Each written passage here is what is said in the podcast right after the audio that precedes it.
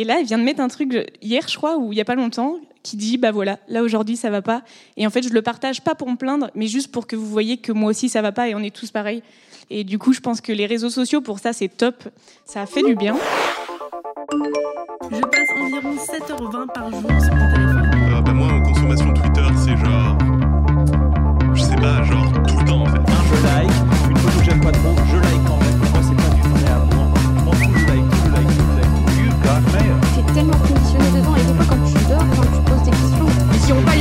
attends, est-ce que j'ai fait mes plans? Attends, les refaire. Bonjour à toutes et à tous. Mi-octobre, j'ai eu le plaisir de participer au Facette Festival et notamment d'intervenir lors d'une table ronde sur la santé mentale et les réseaux sociaux. Cette table ronde est menée par Clotilde du podcast On marche sur la tête, qui aborde les maladies psychiques sous un autre jour en brisant les tabous et en donnant la parole aux concernés.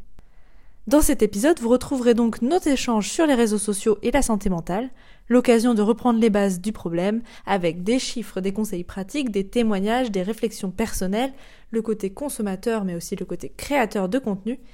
J'ai adoré cet échange, très humain avec des témoignages complémentaires et toujours dans la bienveillance. Je vous laisse donc avec l'enregistrement de cette table ronde en direct et en public, sans plus de suspense. Bonne écoute!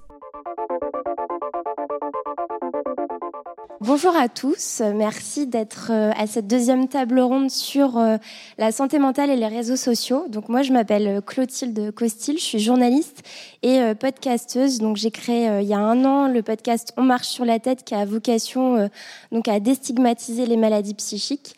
Donc j'aimerais commencer ce podcast avec un petit sondage dans le public, donc parmi vous, euh, qui a ouvert les yeux ce matin et euh, premier réflexe a euh, lancé son réseau social préféré, Instagram, TikTok, Facebook, Snapchat.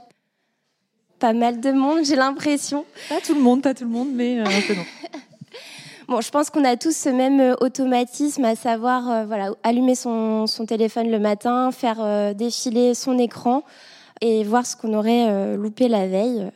Donc, d'après une étude récente de We Are Social et Outsuite, euh, les Français passeraient en moyenne chaque jour 1h46 sur les réseaux sociaux, soit 5 minutes de plus qu'en 2021.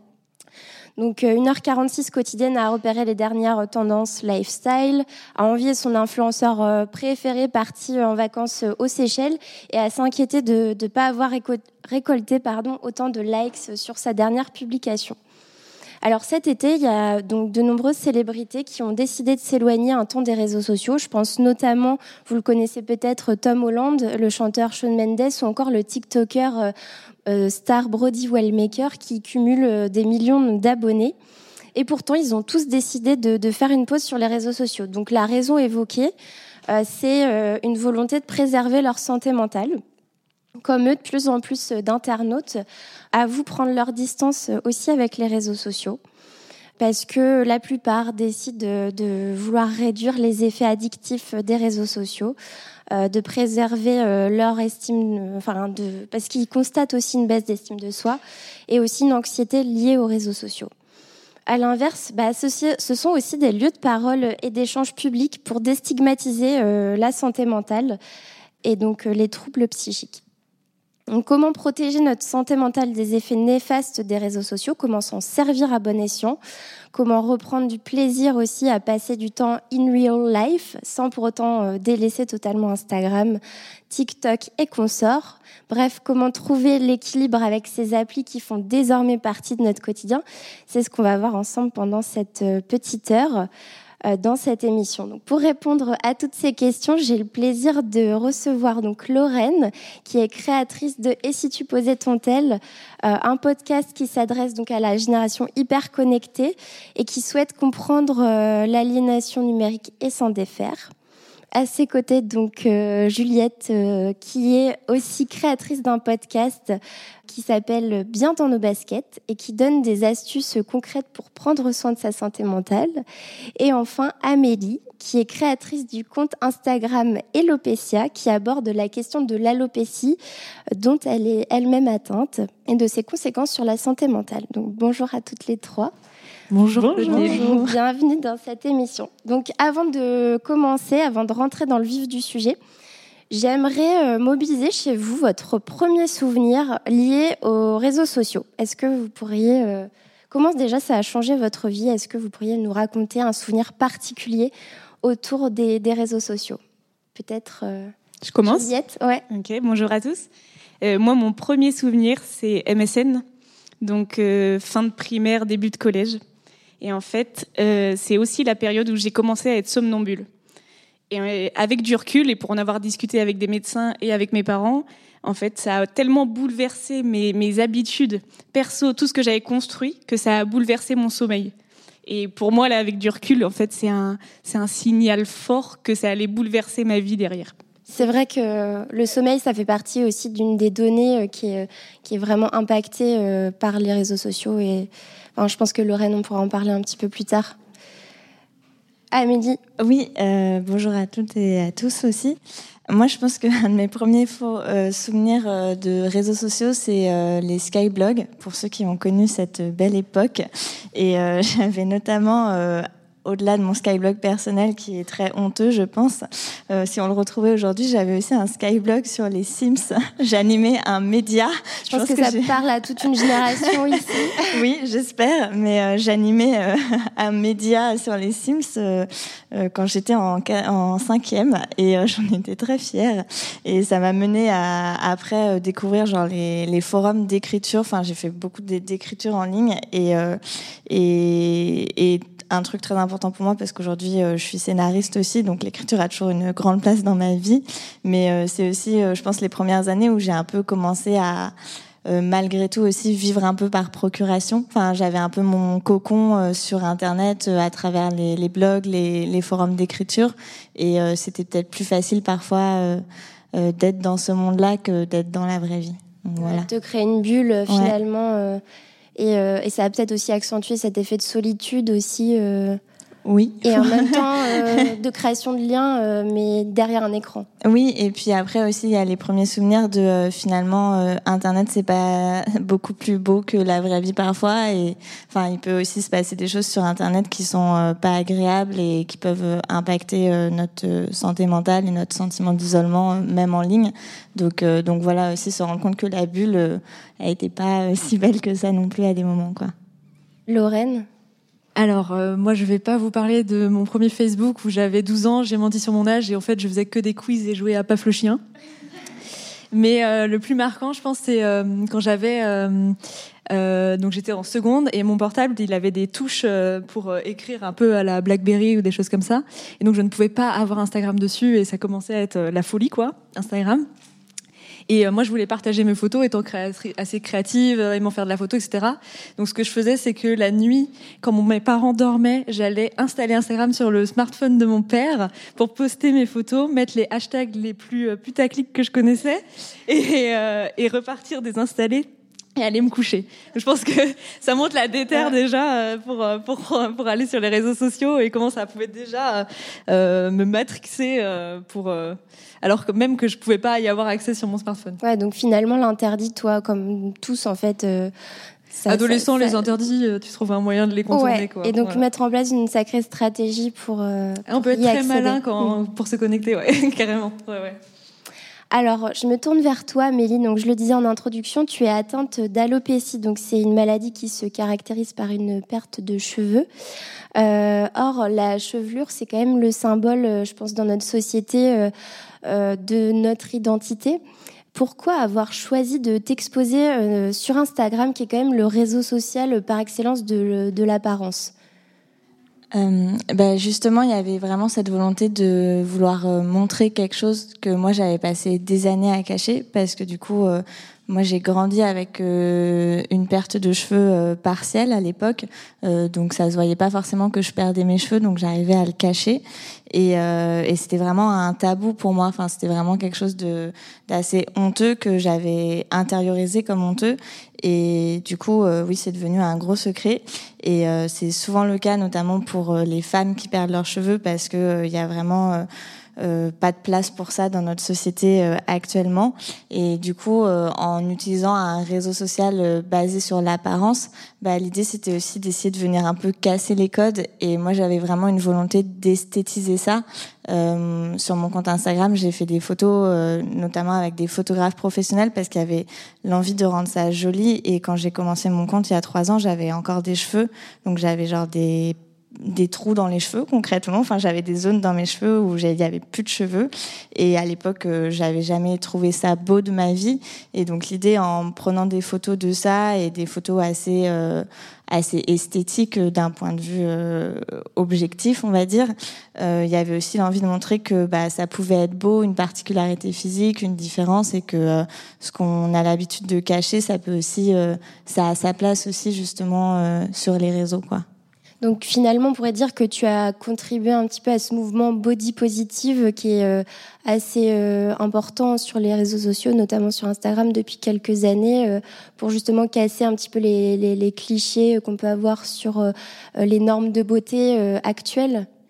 Ben, je pense Est-ce que, toi, tu t'identifies à ce mouvement-là ou, ou justement, euh, enfin, explique-nous un petit peu comment tu, tu pourrais te- t'identifier à ça. Euh, bah, je pense que je connaissais pas forcément l'ampleur de ce mouvement-là quand moi j'ai euh, créé mon compte Instagram parce qu'en vrai je n'avais aucun lien. Enfin, moi mon utilisation d'Instagram à la base elle était très personnelle. Je postais mes petites photos euh, de vacances et tout ça. Enfin voilà, j'avais un compte perso très basique. Je suivais pas spécialement des des influenceurs ou des influenceuses euh, comme on, comme on dit aujourd'hui. Euh, et je suivais que des que des amis et quelques acteurs euh, actrices à la limite. Donc j'avais pas conscience de ce mouvement-là qui existait sur les réseaux sociaux. Et c'est en créant mon compte euh, qui était à la base aussi pour euh, toucher un public concerné par ça et pour euh, leur montrer qu'ils n'étaient pas forcément seuls à vivre avec ça. Euh, bah, il y a eu la volonté. Enfin là, j'ai découvert un peu, euh, enfin pas l'envers du décor, mais j'ai découvert tout ce qui pouvait se faire sur Instagram et, euh, et effectivement euh, tous les mouvements euh, liés euh, liés au corps, euh, à la diversité des corps et, et un peu euh, euh, dans cette euh, optique-là à l'acceptation de soi. Et, euh, et oui, moi c'est sûr que mon contenu il allait vers ça, euh, mais j'avais aucune envie de créer de nouvelles injonctions. Enfin, moi j'ai toujours eu une approche très euh, euh, je sais euh, je dirais authentique. Enfin, je voulais pas euh, idéaliser non plus ça et dire euh, oui, je perds mes cheveux, c'est super, tout va bien, euh, je le vis euh, vraiment très bien. Enfin, il y avait aussi une optique de dire euh, bah voilà, enfin, je perds mes cheveux, c'est un fait.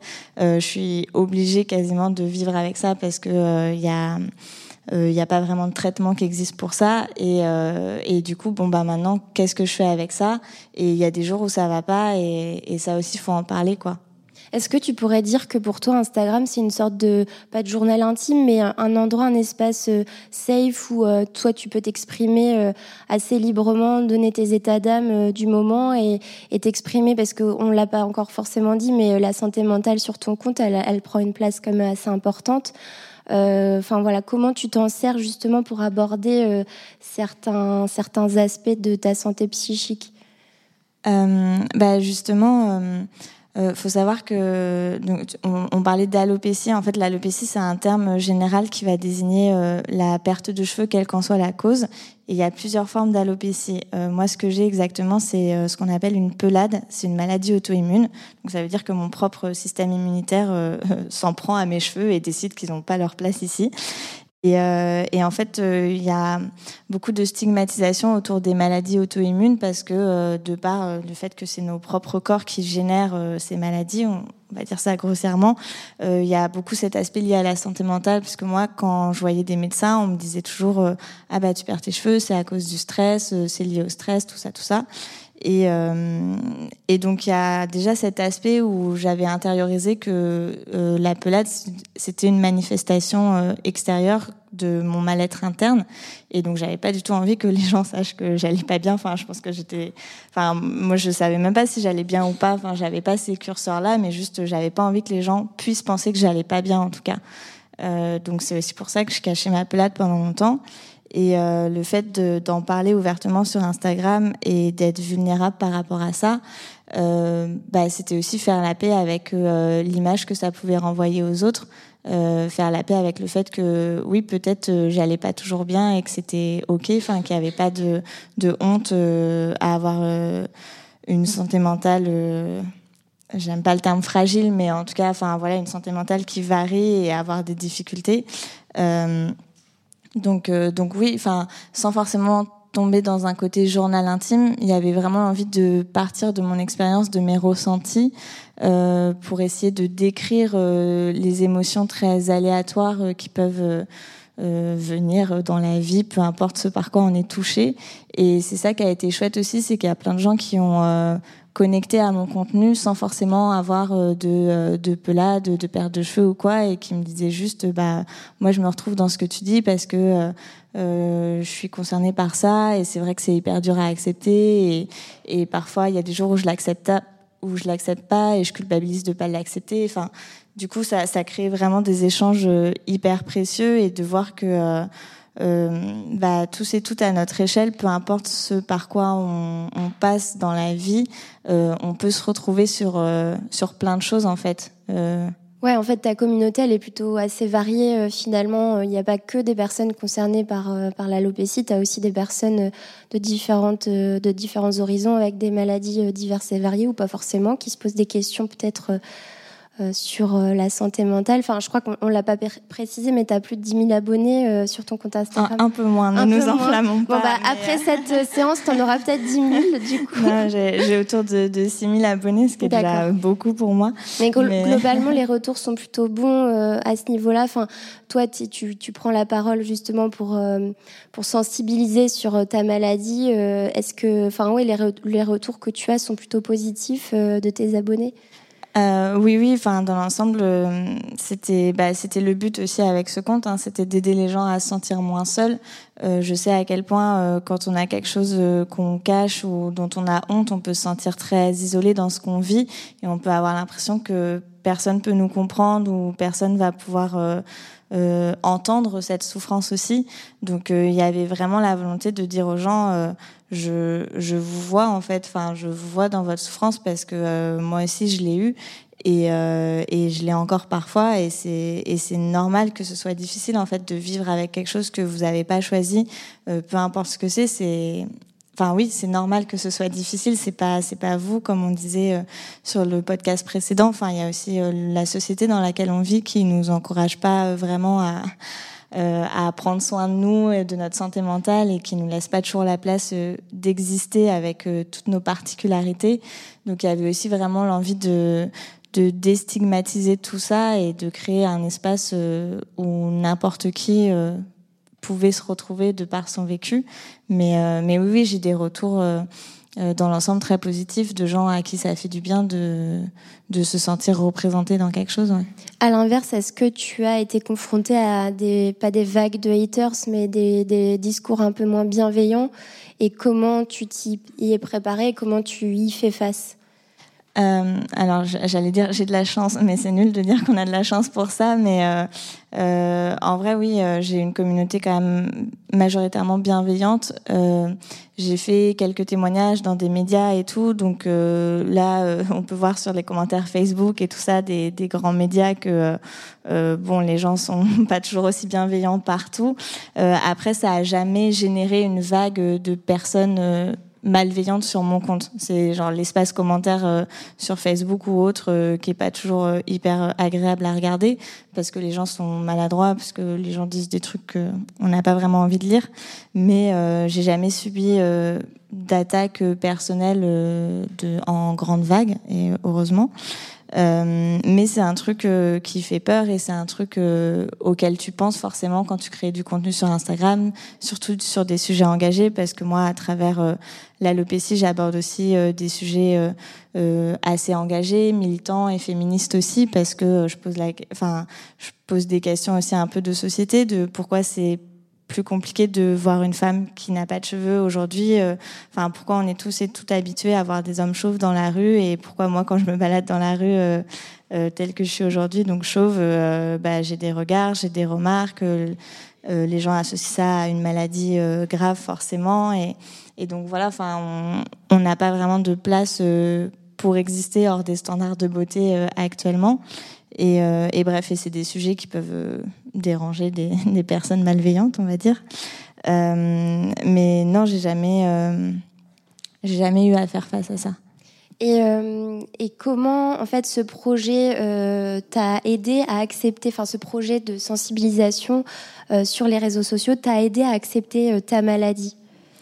Bah, c'est un peu ce que je disais tout à l'heure, c'est euh, en, en, faisant autant preuve de vulnérabilité, enfin, je me suis autorisée à faire quelque chose que j'avais jamais osé faire. Enfin, moi, mon entourage était quasiment pas au courant euh, que j'avais une pelade. Enfin, j'en parlais très peu autour de moi, à part euh, euh ma famille et quelques amis proches. C'était vraiment un gros tabou.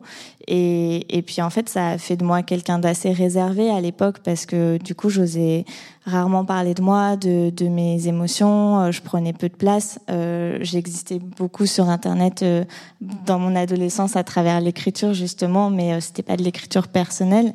Et, euh, et, de servir d'Instagram pour aller vers quelque chose de, de personnel. Bah, je pense que oui, ça a réparé aussi quelque chose en moi de euh, j'ai le droit de prendre la place, euh, j'ai des choses à dire. Ces choses-là, elles peuvent euh, aider d'autres personnes aussi.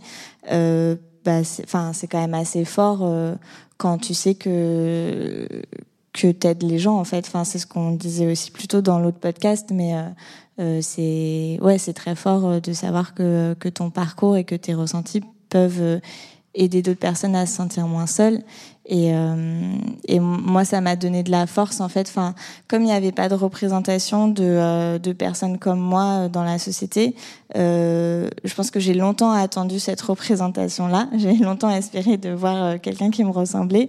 Et à un moment, je me suis dit bon bah euh, si ça n'existe pas, euh, peut-être que c'est à moi, enfin de, de créer de la représentation aussi. Et, et je pense que ça m'a donné beaucoup de force de m'accepter. bah, quand j'ai perdu tous mes cheveux, d'oser sortir dans la rue comme ça et tout, je me disais ah je le certes, je le fais pour moi, bien entendu, c'est le principal, mais euh, je le fais aussi euh, peut-être pour la personne qui se cache et qui va me croiser et qui va se dire euh, ça existe et c'est possible, quoi. Ouais, ben en tout cas, c'est un, un, beau parcours, merci. merci. Euh, Juliette, je me tourne maintenant vers toi. Donc, euh, je l'ai ra rapidement évoqué en introduction. Tu es donc, euh, non ça je l'ai pas, je l'ai pas dit. Tu es kinésithérapeute de formation et donc de profession.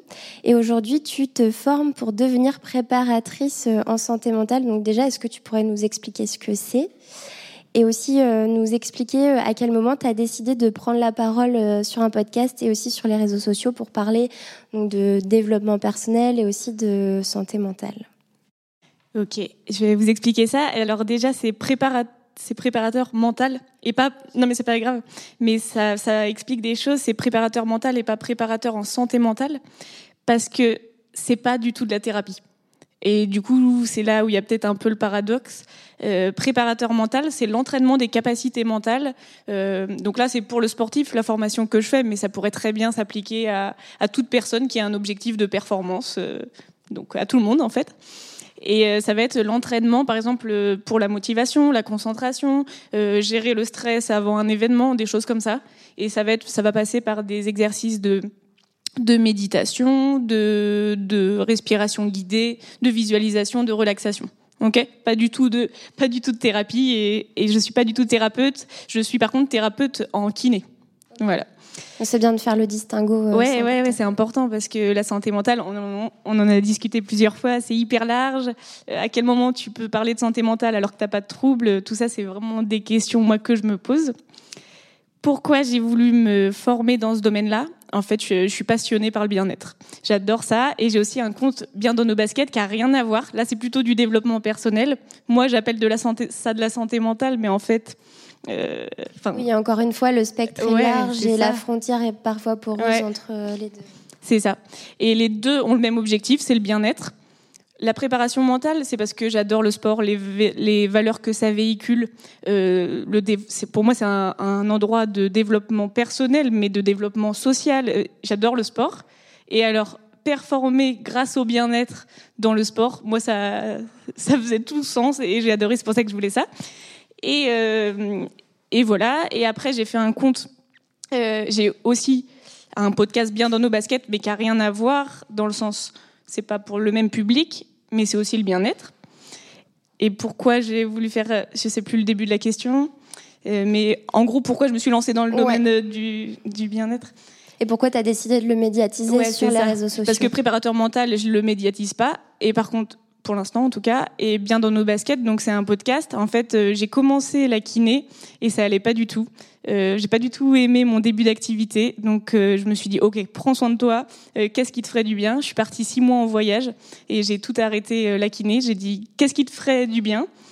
Et, et en fait, le bien-être pour moi et pour les autres, j'adore ça. Donc je me suis dit ok, mets un pied dans le le bien-être, qu'est-ce que tu veux faire? Et en fait, ça fait des années que moi, j'expérimente des choses pour moi. Et je me suis dit, OK, bah, tu, un podcast pour le partager, ça pourrait être super chouette, ça pourrait t'apporter plein de trucs, genre euh, un festival sur la santé mentale. Et du coup, j'ai créé ça en voyage. Et en fait, euh, vu que le podcast, c'est un média euh, qui est pas forcément très diffusé, bah, j'ai utilisé les réseaux sociaux pour pouvoir communiquer sur le sujet parce que c'est trop bien les réseaux sociaux. Tu, tu, tu peux toucher une communauté hyper facilement. Donc c'est pour ça que je me suis dit, allez, euh, créer un compte Insta pour parler de ton podcast. Et euh, d'après toi, comment les réseaux sociaux peuvent contribuer justement à impacter euh, positivement notre bien-être psychique? Positivement. Positivement, parce Ouais. qu'on abordera dans un deuxième temps les aspects un peu plus négatifs. Ouais. Positivement, je dirais, euh, bah, un peu comme ce qu'Amélie a dit, euh, libérer la parole, déculpabiliser, se rendre compte qu'on n'est pas tout seul, que s'il y a des jours où ça va pas, bah, en fait, c'est normal. Là, je voyais encore un truc de Pauline Léniaud, euh, qui est une fille qui a le sourire euh, sur les réseaux. Qui est podcasteuse aussi, Ouais. qui a le podcast euh, Le Gratin, je précise, Ouais, qui est entrepreneuse aussi, enfin, elle a plein de casquettes. Ouais. Je vous invite à aller écouter son podcast qui est fort euh, passionnant. Et de l'extérieur, on pourrait se dire que cette fille-là, tout va bien, c'est trop bien ce qu'elle fait. Et là, elle vient de mettre un truc hier, je crois, ou il y a pas longtemps, qui dit bah voilà, là aujourd'hui ça va pas. Et en fait, je le partage pas pour me plaindre, mais juste pour que vous voyez que moi aussi ça va pas et on est tous pareils. Et du coup, je pense que les réseaux sociaux pour ça c'est top, ça a fait du bien. Et euh, pour les opportunités que ça crée. Si j'avais pas eu les réseaux sociaux, Lorraine m'aurait pas parlé du, festival et je serais pas là. Donc euh, il y a ça.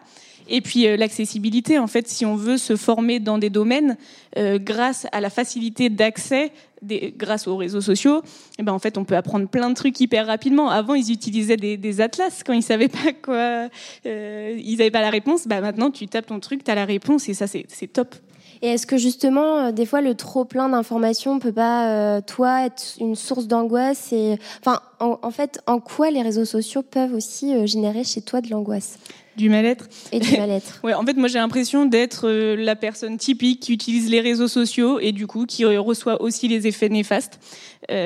Donc oui, les réseaux sociaux m'angoissent et ça fait des années que je lutte pour essayer de trouver la, la juste utilisation euh, qui me permettrait de pas complètement supprimer tout et en même temps bah, de ne pas être angoissée et mal parce que j'utilise trop mon téléphone. Et en fait, je me rends compte que la meilleure utilisation pour moi, c'est de moins utiliser les réseaux. Donc euh, voilà. Pourquoi? Parce qu'en fait, j'ai l'impression qu'on n'est plus maître de notre temps. Euh, il est 20h, je regarde mon tel 10 minutes et il est 23h. Tu vois, déjà, il y a ça. Et en fait, tout ce temps, j'aurais pu l'utiliser pour mon bien-être, pour faire du sport, pour lire, pour, euh, pour autre chose. J'ai l'impression de pas être maître du contenu. Ça veut dire que je suis mes potes sur Insta, mais en fait j'ai des pubs euh, qui m'angoissent, beaucoup trop d'informations, trop de choses dans la tête. Donc pour moi ça, ça impacte négativement notre bien-être parce que ça impacte mes pensées, ça impacte mes émotions, et du coup euh, je me sens mal alors que j'ai pas décidé en fait de voir ça. Et, euh, et aussi parce que c'est tellement facile, c'est tellement rapide. On est dans un, une consommation de contenu euh, tout le temps ce qui fait qu'on n'est plus habitué à la lenteur. Et là, quand on, pose notre tel et qu'on est chez nous et qu'il y a du vide, on n'aime pas, on n'aime pas ça. Alors que c'est peut-être à ce moment-là qu'on pourrait savourer euh, les petits détails, tu vois, un petit bruit d'oiseau, moi je kiffe ça. et ben, en fait, on n'est plus dans les petits détails. Et sur Bien dans nos baskets, je partage ça à fond, euh, le plaisir dans les détails. Et on, on savoure pas notre vie, en fait, on la consomme. On veut plus, on veut d'autres vêtements, on veut. Et je crois que ça, ça est un peu aussi à cause des réseaux. Bah, alors c'est bien d'avoir euh, cette prise de conscience. Tout le monde ne l'a pas forcément, donc c'est pour ça qu'on abordera dans un deuxième temps un peu plus les aspects euh, pratiques et, et concrets, comment mettre en place euh, bah, des petits tips pour justement se distancer un peu plus des, des écrans, des réseaux sociaux. Mais c'est vrai que voilà, pour résumer ce que vous venez de dire, ça a permis de délier les langues sur les maladies, les troubles psychiques. Mais aujourd'hui, voilà, il y a un nouveau fléau qui inquiète les psychiatres, les psychologues, les experts en santé mentale, c'est l'autodiagnostic. Alors, qu'est-ce que c'est? Euh, Sur TikTok, sur YouTube, euh, sur Instagram, il y a euh, pas mal de ce qu'on appelle des influenceurs en santé mentale qui prodiguent leurs conseils en 30 secondes montre en main. Euh, donc par rapport à une maladie psychique. Et face à eux ou à leur portable, il y a une armée d'abonnés qui, bah, qui sont convaincus par effet miroir de souffrir entre guillemets du même trouble. et le problème, c'est qu'il ne passe pas forcément par la, case médicale. Donc ça, c'est un véritable enjeu euh, de société euh, qui est problématique. Donc euh, je m'adresse à vous toutes en même temps. Comment vous qualifieriez votre rôle, vous, sur les réseaux sociaux? Est-ce que vous êtes influenceuse en santé mentale, mais pas psy, enfin créatrice de contenu Comment militante peut-être? Comment vous identifiez vous votre prise de position, votre prise de parole sur les réseaux sociaux? Euh, moi personnellement, euh, je ne considère pas du tout que je fais de la santé mentale parce que je fais plutôt de la sensibilisation, de la prévention, de la pédagogie par rapport à l'hyperconnexion. Et du coup, dès que ça va être un peu hors de ma portée, je vais toujours dire si vous sentez un mal-être, si euh, si vous sentez que ça va trop loin, que c'est plus bon pour vous, que que que vous êtes en perte de contrôle complète de votre utilisation des réseaux, allez consulter un professionnel. voilà, je, je prétends, je suis pas professionnel de santé, donc je ne prétendrai pas euh, prendre cette place. Et effectivement, je pense que c'est important euh, quand on communique sur ces questions de vraiment euh, bah, renvoyer vers des, professionnels qualifiés en fait, que ce soit des médecins ou, des services, des numéros d'appel, etc. Donc moi, je, fais ce projet en toute modestie, en donnant des informations pédagogiques, en, essayant de créer dans l'idéal un mouvement de communauté, un mouvement social qui motive les gens à, à se poser des questions par rapport à leur rapport à l'hyperconnexion. Mais mais voilà, c'est plutôt, euh, c'est plus proche du développement perso. C'est plutôt donner des clés, une boîte à outils, des informations euh, de manière assez ludique et accessible parce que bah, l'hyperconnexion, il euh, faut lire. Il y, a, y, a, y, a, des tonnes d'articles qui sortent, des études, etc. Mais qu'est-ce que je fais moi réellement face à mon écran? Une fois que que je suis hyperconnectée Ça peut être on peut se sentir un petit peu démuni. Donc c'est plutôt voilà rendre accessible des informations et, euh, et voilà. C'est ouais, c'est ça. Je, je, je, quand je, d'ailleurs, quand je m'adresse, quand je vais sur un terrain euh, un peu glissant, un peu santé mentale, je précise toujours, euh, voilà, euh, je ne suis pas professionnelle de santé. Et je pense que les réseaux, c'est un peu la porte ouverte à tout le monde qui se proclame un petit peu ou qui dit des choses avec confiance, avec conviction. Ça, c'est un truc important qu'on peut glisser d'ailleurs euh, en même temps. Mais euh, même si quelqu'un vous dit une information qui, qui dont, dont, la personne a l'air euh, très sûre, etc., euh, euh, qui n'est pas forcément sourcée, méfiez-vous. Il faut garder son esprit critique, ce qui n'est pas forcément facile sur les réseaux, surtout si c'est votre influenceur préféré qui dit quelque chose.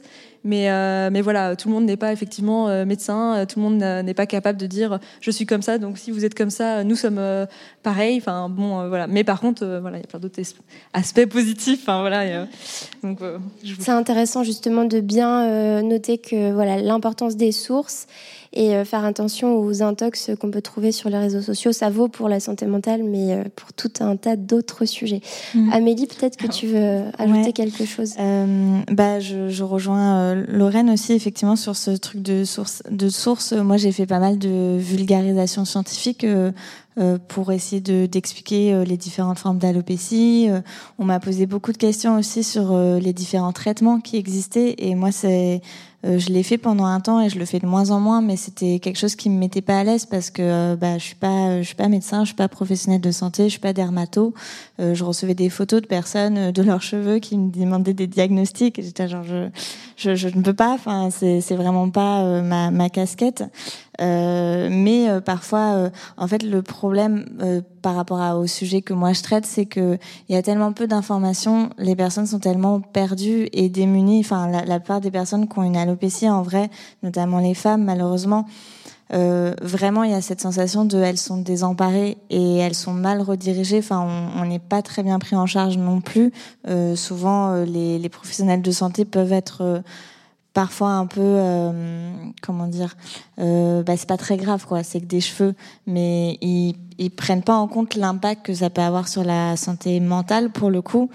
Et du coup, bref, ces personnes sont démunies, sont à la recherche d'informations et tombent sur des comptes comme le mien. Et donc derrière, euh, elles ont envie de réponses. Et moi, j'ai pas les réponses. Donc euh, ça, ça n'a pas été facile aussi à doser et parfois à faire des points de. Là, je vous parle d'un traitement, mais c'est des informations que je suis allée chercher sur Internet, sur des revues scientifiques.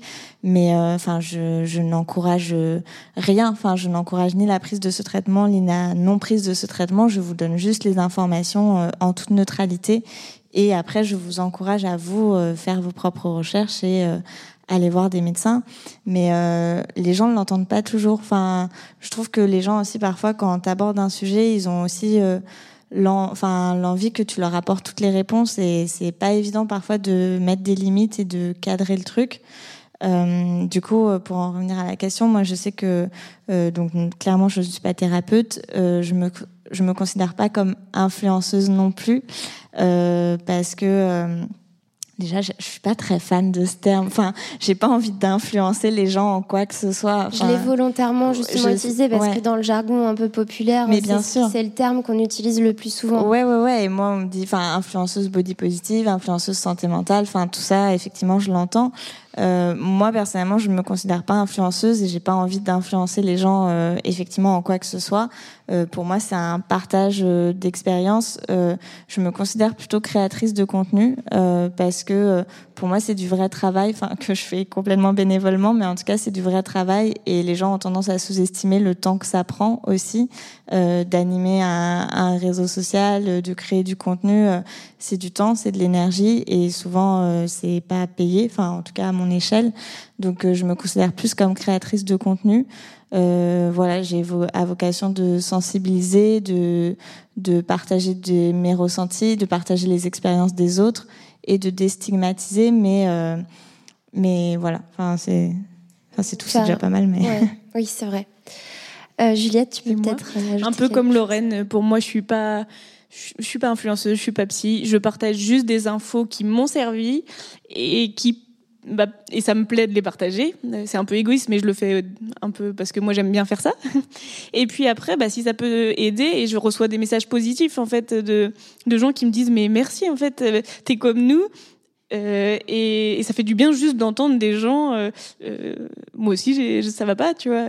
Et, euh, et puis, bah, si t'as des astuces, vas-y, on est preneur. Et, et peut-être que pour toi, ça marchera pas, mais moi ça a marché, essaye, tu vois. C'est juste des astuces, on partage, mais sans, en toute modestie et, euh, et c'est tout, quoi. Il n'y a pas de, de thérapie derrière, il n'y a pas de diagnostic, il n'y a pas tout ça. C'est oui, bien de justement préciser que c'est dans un cadre pas privé, mais comme un, un, peu un groupe de parole où euh, chacun euh, échange son ressenti, euh, ses astuces qu'il a ou elle l'a aidé. Mmh. Ouais, toi, Juliette, ton compte, je le vois plus comme une copine, tu vois, qui te partagerait ses, ses astuces qu'elle a testées. On peut être copine si tu veux. Mais oui, puis tu vois, il y a des gens qui me disent, bah voilà, moi ça va pas. Alors quand je reçois ce message, je me dis attention, euh, tu vois, faut pas non plus, je suis pas psy, je la connais pas cette personne, mais en fait juste déjà de, c'est pas une oreille parce que c'est, je regarde le message, mais mais mais bah, si t'as si as besoin de me le dire, euh, euh, et c'est ce que je fais en kiné en fait, en kiné on n'est pas psy, mais moi je l'écoute euh, mon patient qui me dit bah j'ai mal au dos, mais en même temps je suis stressée, et, et en même temps c'est parce que bah ma mère machin machin, bah ouais, mais des fois ça fait juste du bien de dire à quelqu'un qu'on connaît pas trop, et mon compte, je sais que j'ai reçu des messages et j'ai dit bah là je sais pas comment je peux t'aider, mais je te comprends, et, et je crois que juste ça ça fait du bien et ça fait Ouais. un peu copine quoi. Si, si juste je peux rebondir là-dessus, euh, parce que euh, je trouve que c'est super effectivement euh, de pouvoir échanger avec des gens et que les gens aient envie de se confier parce qu'ils savent que en face ils ont quelqu'un qui va pouvoir les comprendre. Euh, mais moi je mettrais juste quand même aussi un petit euh, warning là-dessus pour euh, si par exemple vous avez envie de faire ça parfois d'aller parler à quelqu'un sur les réseaux sociaux que vous ne connaissez pas, enfin que vous connaissez à travers son compte mais que vous ne connaissez pas, c'est que notamment pour des sujets de santé mentale en fait, euh, si la personne n'est, même si la personne est thérapeute d'ailleurs, mais euh, vous savez jamais vraiment à qui vous avez affaire, affaire en face. Et euh, moi, je sais que personnellement, ça a été parfois compliqué de recevoir des messages de personnes euh, en souffrance et parfois en grande détresse euh, qui viennent sur mon compte, qui voient que je parle de ça, qui se sentent euh, du coup, qui pensent que je peux les comprendre. Et c'est vrai que je peux les comprendre, mais ça ne veut pas dire que je peux tout entendre non plus. Et quand on débarque dans les messages privés de quelqu'un pour lui raconter euh, de sans préambule, euh, euh, je sais pas, euh, un épisode traumatique par exemple ou ce genre de choses, euh, bah, c'est difficile à recevoir pour la personne en face. Et moi, je sais que parfois, enfin, j'ai eu du mal à mettre des limites là-dessus et je l'ai jamais vraiment fait parce que j'avais envie d- aussi d'apporter mon soutien à tout le monde. Mais, euh, mais voilà, moi, je sais que si je veux parler à quelqu'un que je connais pas sur les réseaux so- sociaux, je vais faire un premier message où je vais demander, euh, voilà, j'aimerais euh, pouvoir te parler quelque chose de quelque chose que je pense que, sur lequel tu pourrais peut-être m'aider. Ça aborde je mets dans des grandes lignes un ou deux thèmes pour mettre, si jamais, je sais pas, il y a un trigger warning ou quoi. Et euh, est-ce que c'est ok? Est-ce que tu as l'espace pour ça? Enfin, est- est-ce que je peux te raconter euh, ce que j'ai envie de te raconter en gros? Je, je pose toujours la question parce que je, bah, je veux laisser la personne le choix de me dire euh, non. En fait, c'est le respecter le consentement des gens aussi. Ça passe sur les réseaux sociaux. Et, euh, et voilà, enfin, ce truc de se confier, euh, parfois c'est compliqué quand on est la personne qui le reçoit aussi, je trouve. Ouais. Oui, d'où l'importance de poser un cadre et des limites. euh, c'est important de le dire. ouais. Alors, l'autre danger, on l'a rapidement évoqué, c'est le scrolling. Euh, Lorraine, peut-être que, enfin, toi, on le rappelle, tu es euh, créatrice du podcast Et si tu posais ton tel Est-ce que tu pourrais nous parler des effets néfastes justement du scrolling Donc, c'est-à-dire l'action de faire défiler son écran sans même prêter attention au contenu qu'il y a sous nos yeux? Oui, tout à fait. Alors, euh, elles sont multiples. Hein. Tu en as déjà évoqué pas mal, Juliette, tout à l'heure, quand tu disais euh, ce qui pouvait te stresser sur les réseaux sociaux, l'anxiété, en fonction du contenu qu'on va consommer, qu'on va regarder, les effets sur le sommeil, la fatigue, euh, parce que des, une des choses importantes, comme tu disais, c'est le fait que euh, on va perdre complètement la notion du temps, et, euh, et ça c'est vraiment important, et c'est ce qui va faire qu'on va passer plus de temps qu'on le voudrait, euh, qu'on va du coup euh, mettre de côté d'autres actions qu'on pourrait euh, avoir envie de faire et qui seraient plus bénéfiques pour nous. Ça va être aussi évidemment les problèmes de sédentarité. Enfin voilà, on va toujours faire le même geste, le même mouvement en permanence. Et euh, donc notre corps est complètement, euh, bah, ça j'imagine qu'en kiné, euh, tu dois avoir des effets aussi, mais notre corps est complètement figé. Il y a des gros effets sur le cerveau, la tension qui est réduite, qui est dégradée. Peut-être que si vous êtes sur TikTok, vous avez constaté que depuis que vous êtes sur TikTok, bah, vous avez du mal à vous concentrer sur des longs articles, des grandes lectures ou, des films, tout simplement. Regarder un film maintenant, c'est compliqué sans s'interrompre, sans regarder son téléphone, sans, euh, sans laisser son, son attention s'envoler. Et en fait, l'attention, c'est un muscle euh, qui, qui s'entretient, quoi. Et euh, plus on se laisse euh, hypnotiser par des contenus très rapides, très fugaces, plus on va avoir du mal à, à avoir de l'attention. Et pourtant, une attention longue, c'est quelque chose qui crée euh, du bonheur sur le long terme. Ça nous met dans un état de flow. Donc l'état de flow, F-L-O-W, euh, c'est comme ça qu'on appelle euh, le moment où vous êtes concentré sur une tâche un certain temps, euh, et ça va être ni une tâche trop compliquée, ni une tâche trop simple. Ça va être vraiment le bon niveau pour vous, pour vous stimuler suffisamment, pour que vous soyez dans un état très agréable, plaisant sur une tâche. Donc ça va être en apprenant quelque chose, en dessinant pour les personnes créatives, en faisant du sport. Ça peut être plein de choses et c'est vraiment euh, quelque chose qui qui va vous faire sécréter des hormones de bonheur.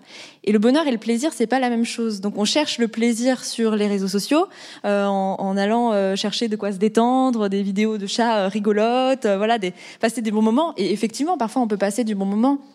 Mais euh, il faut savoir aussi qu'une fois qu'on se connecte sur Instagram, on ouvre, ou TikTok ou n'importe quel réseau, on ouvre, on a le premier contenu, on a notre shot de dopamine. C'est comme si on attrapait euh, le premier carreau de chocolat du 4 heures, quoi.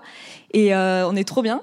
Et ensuite, on va chercher à retrouver ce shot parce que c'est vraiment trop agréable, quoi. Donc euh, vraiment, c'est un, un, signal dans le cerveau qui nous dit. Euh, Ok, trop bien, ça fait du bien, c'est bon pour moi, continue. Sauf que on ne pourra jamais euh, avoir un shot aussi fort, donc on va être tout le temps dans la frustration, etc. Euh, voilà, j'essaye de. Est-ce de... que c'est le, le, moment de placer la métaphore euh, sur le, ouais, le sucre et les légumes Ouais, ouais, mais carrément, carrément. C'est euh, c'est pour dire que les réseaux sociaux, c'est du chocolat, là, comme Lorraine elle a dit. T'en prends un, t'en prends deux, t'en prends trois, et à la fin t'as plus faim, et en même temps tu bah, tu te sens pas hyper bien non plus parce que t'as plus faim, mais du coup il y a plus de place pour les légumes, pour les choses qui te font du bien. Donc les réseaux sociaux c'est un peu ça, à petite dose, ok, mais si t'en prends trop, ouais, jusqu'à plus... l'écœurement quoi. Ouais c'est ça, t'es écœuré, t'as plus de temps pour les choses qui te font vraiment du bien, bah les légumes quoi. ouais, mais alors justement je trouve pas très bien hein, les légumes. je crois que ça a été scientifiquement expliqué que les GAFAM avaient un, joué un rôle justement euh, dans euh, le fait que nos cerveaux soient complètement absorbés par, euh, par ces images en continu. Comment toi, tu pourrais nous l'expliquer dans tes mots? Ouais, alors tout à fait. En fait, c'est pas un hasard si on est hyper connecté. C'est pas juste cette, euh, c'est- cette envie de, de, de voir ce qui se passe sur Instagram, parce que effectivement, on le disait, il y a les bons usages, il y a ce qui m'apporte euh, du divertissement réel et un bon moment, il y a ce qui m'apporte de l'éducation. Par exemple, moi, j'adore euh, consommer du contenu militant. euh, je, ressens un vrai plaisir, bien-être et euh, à m'informer comme ça. Voilà, il y a des comptes qu'on aime suivre, des personnalités où on est toujours content de voir leur story ou de nos amis. Voilà, ça, c'est pas forcément des problématiques. Là où ça devient problématique, c'est que ces logiciels, ces, réseaux sociaux, ces applications ont été pensés par des, euh, des designers, des ingénieurs. Je suis moi-même designer, hein, donc euh, je, sais, je, je, je vois un peu le, dark side des choses. Euh, ingénieurs, sociologues, psychologues, plein de gens qui vont vous connaître par cœur, qui vont être payés des milliers d'euros dans la Silicon Valley pour trouver toutes vos failles, toutes vos faiblesses, les exploiter pour que votre attention, vous, vous ne puissiez pas faire autrement que que de vous connecter encore et encore et d'avoir besoin de votre dose. Pareil, il y a des études, je ne vais pas m'étendre trop, mais il y avait une étude qui avait été faite sur des souris, euh, sur le mécanisme des machines à sous, et en gros le fait de pas savoir ce qui va arriver, si ça va être un contenu drôle, si je vais avoir des likes, etc. Toutes ces incertitudes et le fait que euh, je me connecte pas en me disant je vais chercher un article à lire ou euh, je vais chercher une vidéo. Mais je sais exactement quel film je veux voir, des choses comme ça. Le côté incertain, ça nous rend euh, complètement fous. Et donc, euh, sur l'exemple des souris, par exemple, les souris que, quand elles appuyaient sur un bouton, avaient de la nourriture, se nourrissaient bien quand elles avaient faim. Et les souris qui avaient, quand elles appuyaient sur le bouton, soit de la nourriture, soit rien, soit beaucoup, soit un peu, euh, se laissaient euh, complètement mourir de, de- à, appuyer sur le bouton en permanence. Elles se laissaient mourir de faim alors qu'elles avaient de la nourriture, mais juste elles appuyaient que sur le bouton, quoi. Donc, euh, Ouais, donc ne vous laissez pas mourir de faim en étant sur Instagram, s'il vous plaît, déjà. C'est un peu ce qui se passe quand on est sur YouTube. Voilà, on- à la base, on voulait aller voir une vidéo de recettes de cuisine, euh, je sais pas, de pot au feu. euh, et en fait, on se retrouve une demi-heure plus tard à regarder des vidéos de chats ou de euh, je ne sais quel autre sujet. Quoi. C'est l'incertitude qui fait que, euh, en fait, on est en, continuellement euh, attiré par le contenu qui va suivre. Alors ça, c'est le côté pourquoi on a envie d'y revenir, surtout. Mais euh, il y a d'autres choses qui rentrent en jeu. Je vais pas pouvoir tout expliquer là maintenant, malheureusement. Mais euh, il y a ce qu'on appelle les biais cognitifs. Donc c'est des fonctionnements de nos cerveaux qui sont euh, comme ça. Et donc les, les designers notamment vont exploiter ces biais. Donc je vais en donner quelques exemples. Par exemple, le fait que les vidéos se lancent toutes seules. On vous laisse pas le choix de je veux regarder cette vidéo ou pas. Non, on vous la lance et comme ça vous êtes déjà aspiré dans la vidéo. Ensuite, il y a une lecture automatique. La prochaine se lance aussi toute seule. Donc ça, si vous pouvez, euh, normalement sur les différents réseaux, vous pouvez le désactiver. Ça va être déjà une première astuce pour se dire, ok, je suis face à ce contenu. Est-ce que j'ai envie de le consommer ou pas? Et, euh, et avoir le temps de se poser la question. Eux, ils réduisent les temps de, libre action pour pouvoir vous envoyer du contenu, du contenu, que vous restiez sur la plateforme et que ça leur fasse gagner des sous concrètement. Euh, D'autres exemples très rapidement euh, de, de biais cognitifs, euh, ça va être euh, le fait de, de jouer sur l'appartenance sociale qui est très forte avec les likes, des choses comme ça. Euh, les likes, pourquoi? Enfin, euh, un réseau social sans likes, c'est pas euh, impensable, mais en même temps, c'est tout ce qui fait qu'on a envie d'y retourner, c'est ce qui fait que qu'on est accro à ces statistiques et que ça nous crée des, des angoisses. Et euh, le scroll infini, pareil, euh, le- on, pourrait tout simplement, avant, Google était paginé. Euh, on pouvait regarder page 1, page 2, page 3. Et ça créait des, des moments de respiration pour dire est-ce que je vais à la suite ou est-ce que je m'arrête? Et là, le fait que ce soit du scroll infini, ce mouvement, il est perpétuel et on est comme hypnotisé. Et donc, c'est plein de petites choses comme ça qui font que votre volonté euh, va être rarement suffisante et euh, je le dis aussi pour pas que vous culpabilisiez quoi que euh, c'est vraiment difficile en fait ce- ces réseaux sociaux et c'est vraiment difficile de résister et donc c'est pour ça que, que moi j'ai créé ce podcast parce que si c'était facile euh, ben on n'aurait pas besoin de trouver des ressources et des astuces pour se challenger mais ouais, ce qui va. Bon, on va parler ensuite de- des différentes astuces, mais c'est aussi, euh, bah, du coup, se faire aider, soit de professionnels si on est vraiment mal, soit même déjà entre amis, se lancer des challenges. On, en parlait hier avec un ami qui m'a dit, oh, Instagram, je sens que ça me fait plus du bien. Je voudrais déconnecter, mais je veux pas supprimer mon compte. Je dis, bah ok, euh, je change ton mot de passe. Pendant un mois, tu sauras pas comment te connecter. Et voilà, donc euh, je vais changer son mot de passe ce soir euh, pour qu'on fasse ça. Et donc il était chaud. Et voilà, il y a plein d'astuces comme ça. N'hésitez pas à à vous entourer, à vous challenger, à faire ça à plusieurs. Et euh, dernier truc que je voudrais dire euh, par rapport aux effets négatifs et aux GAFAM, c'est que c'est encore euh, tout est amplifié sur euh, des cerveaux en construction, euh, les adolescents, les enfants. Ça, j'en parle dans des épisodes de podcast plus en détail avec des experts, mais voilà tout. tout ce qui est en construction, quand on est soumis à, à, à une telle intensité de, de, de, manipulation, de contenu, etc., ça empêche vraiment les, les capacités cognitives de se de se développer et ça peut créer euh, vraiment des problématiques de concentration assez fortes et euh, voire euh, voire pire chez les enfants. Donc c'est pour ça que c'est vraiment important de faire un effort conscient, même si c'est désagréable, même si on a envie d'être sur les réseaux pour les pour pour passer du bon temps, il faut voilà, faut, faut trouver quelques parades qu'on va évoquer pour. Enfin, c'est pour ça qu'on est là aujourd'hui aussi pour se protéger, parce qu'évidemment, si ça va pas sur toutes ces raisons, la santé mentale, elle, va en souffrir aussi quoi. Alors on a bien compris qu'on était quelque part assez passif face aux écrans. Comment donc redevenir acteur de nos écrans? Je crois que, que toi Juliette, tu as consacré deux épisodes sur comment reprendre le contrôle sur nos écrans. Quels conseils tu pourrais donner euh, au public et puis à ceux qui nous écoutent pour justement devenir un peu plus actif et pas passif Alors si je peux donner euh un grand conseil. En fait, il y en a, il y en a une grande astuce. Déjà, euh, il n'y a pas de bonne utilisation. La bonne utilisation, c'est celle que toi tu choisis en tout état de conscience. Donc en fait, mon astuce, et je répète, c'est que mon astuce, c'est euh, c'est choisir en tout état de conscience, prendre conscience, prendre conscience de à quel moment j'utilise mon téléphone et comment je l'utilise. Ah ouais, je l'utilise quand je suis dans les files d'attente parce que je me fais chier. Ah ouais, je l'utilise quand je me sens un peu gênée. Euh, comment je l'utilise? Euh, Bah aléatoirement, je suis tous les gens qui me suivent. Ok. Et maintenant, prendre conscience. Est-ce que ça me fait du bien? Et là, c'est là où il faut être honnête avec soi-même, en fait, parce que souvent, on va se dire, oui, oui, ben moi, j'adore les réseaux sociaux. Le cerveau, il aime ça, donc il va te dire oui, oui. Et au fond, comment tu te sens? Est-ce que tu sens pas euh, un truc qui te gêne? Et si là, tu sens quelque chose qui te gêne, ok? Pardon. Comment tu comment tu veux utiliser? C'est quoi en tout état de conscience toujours?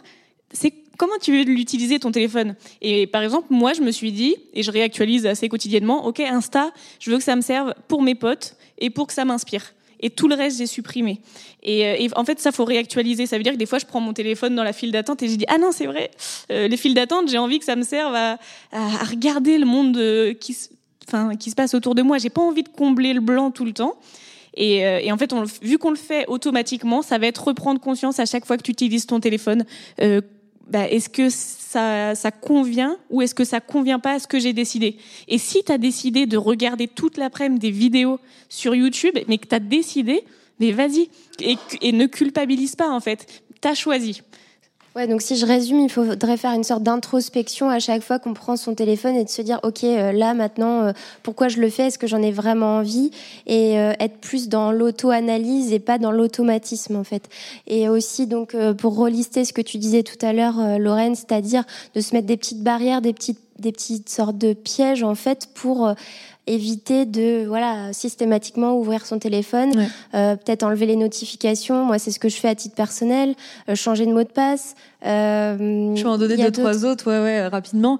Mais oui, enlever les notifications, ça c'est c'est essentiel. euh, franchement, vous vous rendrez compte que 95% au moins des notifications que vous recevez sont pas utiles et viennent vous déranger.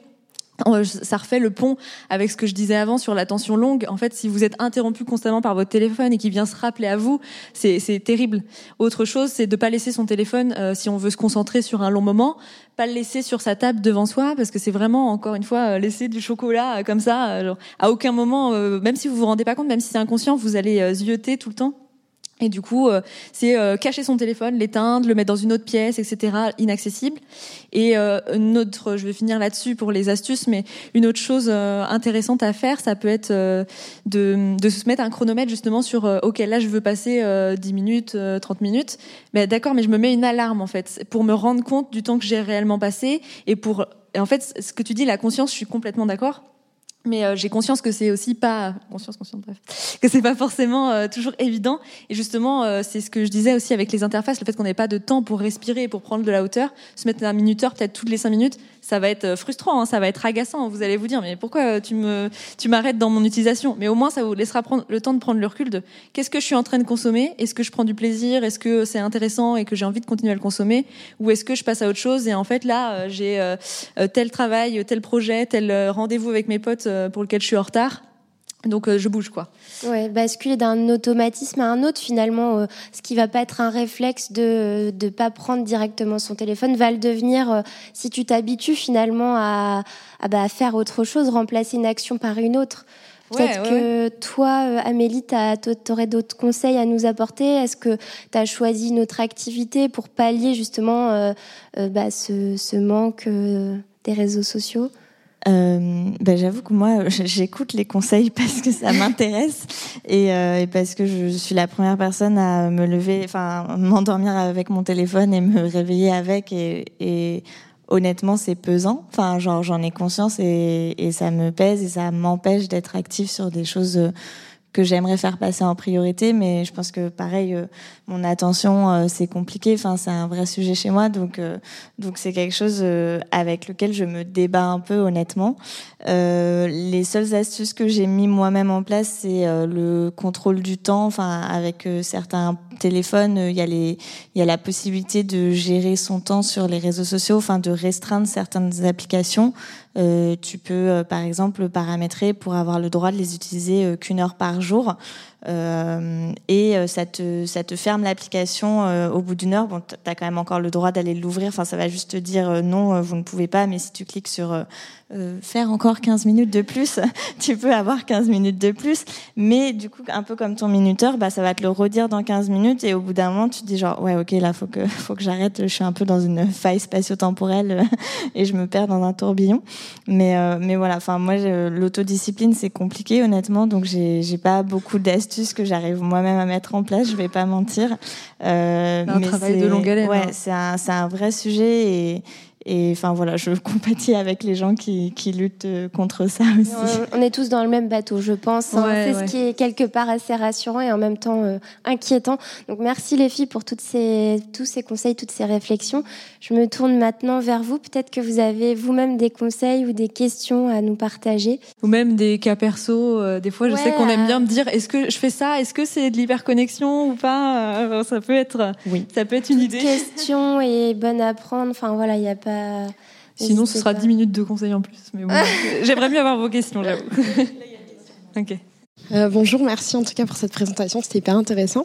Est-ce que vous auriez des, hum, des, des outils externes ou d'autres conseils ou des challenges en fait quand on a du mal à se à, voilà à s'autodiscipliner, à se mettre des limites ou euh, même à prendre conscience en fait qu'on que peut-être on abuse? Est-ce que vous auriez des enfin quand on a du mal voilà à, à se mettre soi-même des limites, est-ce que vous auriez des, des outils, des, des idées de challenge externes pour euh, Bah, euh, moi, c'est juste sur la problématique de de pas scroller dans son lit euh, le soir avant de s'endormir. Euh, moi, j'essaye de prendre l'habitude de de pas prendre mon téléphone avec moi. Euh, du coup, j'ai ressorti un vieux téléphone, mais qui ne fonctionne pas, enfin, qui est, sur lequel il n'y a pas les applis ou quoi, pour m'en servir comme réveil, parce que bon, faut que je m'achète un vrai réveil, mais en attendant, euh, le vieux téléphone fera l'affaire. Et du coup, euh, mais parfois, je me fais prendre à mon propre jeu parce que je trouve des vieilles photos dans ce téléphone. Enfin, je trouve quand même du contenu à aller regarder. Donc euh, l'addiction est forte, mais mais en tout cas il y a ce truc de dans le à côté de mon lit de prendre euh, parce qu'au final mon téléphone je m'en sers surtout pour l'heure à la base, bah euh, de trouver un truc neutre qui donne l'heure ou qui peut me réveiller le matin et de plus prendre mon téléphone euh, au lit et vraiment aussi pareil de couper les notifications pendant la nuit enfin de mettre en mode les modes repos et tout ça et enfin voilà pour essayer de d'éviter les, stimulations du téléphone avant la nuit ça c'est mon plus gros truc Et peut-être aussi y aller progressivement. Euh, on est à fond dessus, on passe des heures. Tout à l'heure, on disait une heure. euh, moi, j'ai l'impression que c'est beaucoup plus qu'une heure. Euh, et peut-être que si on y va progressivement, te dire, ok, peut-être à ce moment-là, je l'utilise pas. Et si tu as réussi le soir, tu le célèbres, quoi. Tu, tu, tu te dis, ouais, c'est bien. Puis le lendemain, tu te mets un challenge un petit peu plus long ou un petit peu différent. Mais y aller progressivement et accepter le jour où tu rates. Ok, aujourd'hui, j'ai pas, j'ai, j'ai eu mon tel. ouais. C'est pas grave. euh, c'est hyper dur. Mais je vais y retourner. Je vais, je vais continuer ou je vais changer d'astuce si celle-là me convient pas. Ouais, il y a pas mal d'outils après qui existent euh, de prise enfin, avec une prise de conscience assez générale. Il y a des outils hyper variés. Ça va des plugins euh, que tu peux ajouter à ton ordinateur pour bloquer certains sites, ou même sur le téléphone. T'as même des, des applications qui te permettent de mettre ton téléphone en noir et blanc, qui donnent pas du tout envie de l'utiliser. Enfin, Instagram en noir et blanc, c'est un peu pourrave, quoi. Et euh, il y a des, il y a des, tu peux rentrer, euh, tes, tu peux rentrer tes codes bancaires en ligne pour euh, te faire débiter à chaque fois que tu te connectes sur un réseau social. Ça va très loin. hein. Ah oui, oui, oui. Il y a des, des coffres forts spécifiques aux réseaux Ou un sociaux. business euh, sur voilà. notre addiction. Et c'est pour dire à quel point on sait qu'on est impuissant face à ça et que c'est difficile. Donc j'en reviens à, à- à la chose de, de, de se challenger euh, à plusieurs. C'est vraiment, euh, vraiment le meilleur truc parce que, comme tu disais, le fait de pouvoir remettre 15 minutes, et je le fais aussi, hein, mais c'est, en fait, il laisse toujours la porte ouverte, tu vois. Et, euh, et on est obligé de passer par un moment où on se force un peu plus, où euh, où il y a un enjeu. Ça peut être parier un resto avec son pote de qui utilisera le moins son téléphone cette année. Année, c'est un peu long, mais un mois. Enfin bref. Mais du coup, pour le pari, comment ça se passe? Ça se fait euh, sur le téléphone. Enfin, la discussion, elle est aussi sur le téléphone. Donc, Non, mais tu vois, tu compares le temps d'écran euh, à la oui. fin, euh, tu, tu regardes les stats, on a des stats maintenant, c'est, enfin, ils ont tous pris conscience, les fabricants. Ouh là là, on crée du poison, on va faire genre en mettant accès au temps d'écran qu'on est très sensibilisé par la question.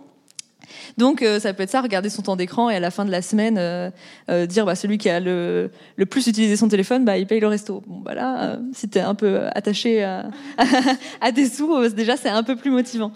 Voilà et puis après chacun a ses solutions qui fonctionnent pour lui, mais il faut être créatif quoi. Potentiellement, si je coupe le wifi avant d'aller me coucher, je- mon téléphone, bon à part si je vais dans ma galerie, il va déjà un petit peu, euh, il va déjà un petit peu moins euh, être attrayant, quoi. Donc euh, voilà, c'est plein de, petites solutions créatives comme ça qu'on peut trouver, et puis pas perdre espoir, comme tu disais, quand, quand, quand ça devient difficile, et, et s'accorder des moments aussi où, où on est cool avec soi, quoi. Que ok, je, ouais, c'est pas forcément. Et puis dernier truc aussi pour euh, pour faire euh, toujours le lien avec la santé mentale, mais euh, quand on s'écoute et qu'on sent qu'il y a un trop plein sur les réseaux sociaux, désinstaller les applications de son téléphone, ça veut dire qu'on peut toujours les consulter sur le navigateur web, par exemple. Ou si on a une tablette ou n'importe quoi, déjà on l'aura pas en permanence dans sa poche. Donc ça peut être déjà par palier comme ça, se mettre des, des barrières. Pour l'avoir fait aussi, il y a des moments où euh, Instagram, je l'ai désactivé de mon téléphone pendant un mois, un moment où j'étais, euh, et puis d'ailleurs Netflix et compagnie, parce que je trouvais que j'étais vraiment euh, aspirée. Et, euh, et ça fait du bien. Et c'est aussi une très bonne manière de se rendre compte du nombre de fois où spontanément on a envie d'aller attraper ce téléphone pour rien et, euh, et de se dire ah bah du coup c'est bon. Et pour donner un petit petit espoir. En fait, euh, c'est pas comme euh, une substance addictive euh, type cigarette, drogue dure ou quoi. C'est une fois qu'on l'a pas, ça nous manque pas. Il n'y a pas vraiment de, sensation de, de de, manque de substance, etc. À part si on est vraiment très très attaché à son téléphone. Et, et dans ce cas-là, il vaut mieux consulter d'ailleurs. Mais, mais vous verrez que c'est plus facile que ça en a l'air de se passer d'un réseau social qu'on a désinstallé. Et aussi peut-être une autre solution un peu bateau, mais je pense qu'il marche aussi, c'est s'occuper l'esprit avec d'autres activités, euh, notamment le sport, la cuisine. Enfin moi je sais que ça marche pour moi. Et bah c'est bête, mais sur une heure ou deux, bah vous avez pas touché votre téléphone ou très peu. Donc euh, bah c'est toujours des bonus euh, à prendre en plus quoi. C'est une astuce que j'avais proposée sur, sur mon compte Instagram, c'était de lister des choses qu'on a envie de faire, les choses qu'on dit, ah mais si j'avais le temps, je ferais du yoga, je lirais, etc. Euh, d'en faire une liste et euh, quand on a envie de prendre son téléphone, mais par automatisme, quoi, euh, bah, aller sélectionner quelque chose de cette liste qui nous fait vraiment plaisir, même si c'est un peu se forcer au début. En fait, une fois qu'on est lancé, faites déjà, dites-vous, je, je- au lieu de 5 minutes de scroll, je lis 5 minutes. Une fois qu'on est lancé, en général, on s'arrête pas à lire au bout de 5 minutes. À part si le livre est chiant, mais euh, Dans ce cas-là, ouais, bon, là, je veux plus rien faire, mais, mais euh, ouais, effectivement. euh, oui. Non, c'était pas vraiment une question, c'était juste un petit tips ou un truc comme ça. Par exemple, pour apprendre à se séparer de son téléphone, on peut, euh, quand on a des petits trucs à faire, genre une petite course ou un truc pas, je dis pas sortir euh, le soir euh, sans son tel et tout, mais par exemple aller à la boulangerie en bas de chez soi, bah, laisser son tel chez soi. Enfin, il y a quand même peu de chances qu'on oublie notre code euh, d'entrée ou sur le chemin, quoi.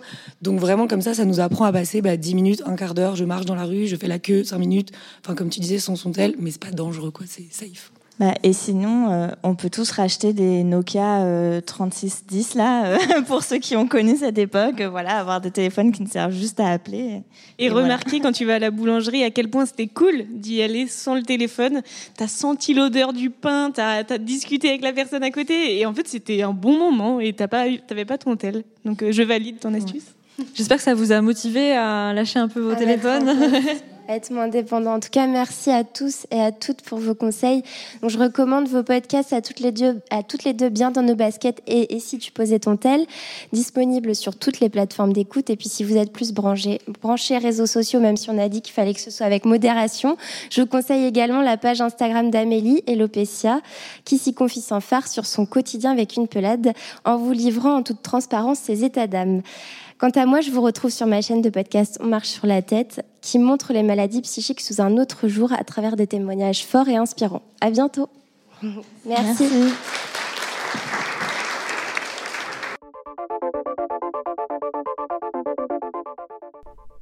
Merci d'avoir écouté cet échange. Vous retrouverez bien entendu toutes les informations sur les invités dans la description de l'épisode si vous souhaitez aller les suivre ou découvrir leur travail, ce que je vous invite évidemment à faire. Également, je voulais parler de Média Musae sur Instagram Musae Tomorrow, qui a également un podcast nommé Musae Story, sans qui cet enregistrement n'aurait pas été aussi qualitatif.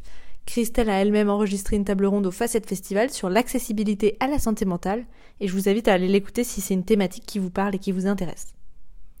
Enfin, je vous invite à suivre le compte Instagram du Facette Festival, car ce n'est que le début d'une grande aventure et il y aura une édition 2. Alors, est-ce que cette table ronde vous a plu? C'était une super expérience pour ma part, j'aurais vraiment pu échanger pendant deux heures ou plus tellement le sujet est vaste. Et d'ailleurs, comme j'avais encore plein de choses à dire, mercredi prochain, retrouvez la suite de mes conseils sur la santé mentale et les réseaux sociaux, un épisode que j'enregistre en solo, où je vous présenterai mes conseils pour vous construire un réseau social safe, sur mesure, avec du contenu qui vous parle, qui vous convient. Si le podcast vous a plu, vous pouvez liker l'émission si vous êtes sur Spotify et laisser 5 étoiles sur Apple Podcast et un petit commentaire. Abonnez-vous pour être informé des nouveaux épisodes. On parle ici d'hyperconnexion, des impacts que cela crée sur nos vies et de comment reprendre le contrôle pour se créer un rapport aux outils connectés qui nous soit profitable. Je vous propose des interviews avec des experts, des thématiques que j'aborde en solo et des témoignages de personnes qui s'interrogent elles aussi sur leurs usages. On finit toujours par un challenge pour vous aider concrètement à reprendre le pouvoir. Vous avez une question, vous souhaitez discuter d'un épisode ou d'un sujet en lien avec l'hyperconnexion? Vous pouvez me suivre sur le compte Instagram et si tu ton tel et m'envoyer un DM ou m'envoyer un mail à et si tu ton tel. Sur ce, je vous laisse aller écouter un autre podcast ou aller déconnecter tranquillement. À bientôt!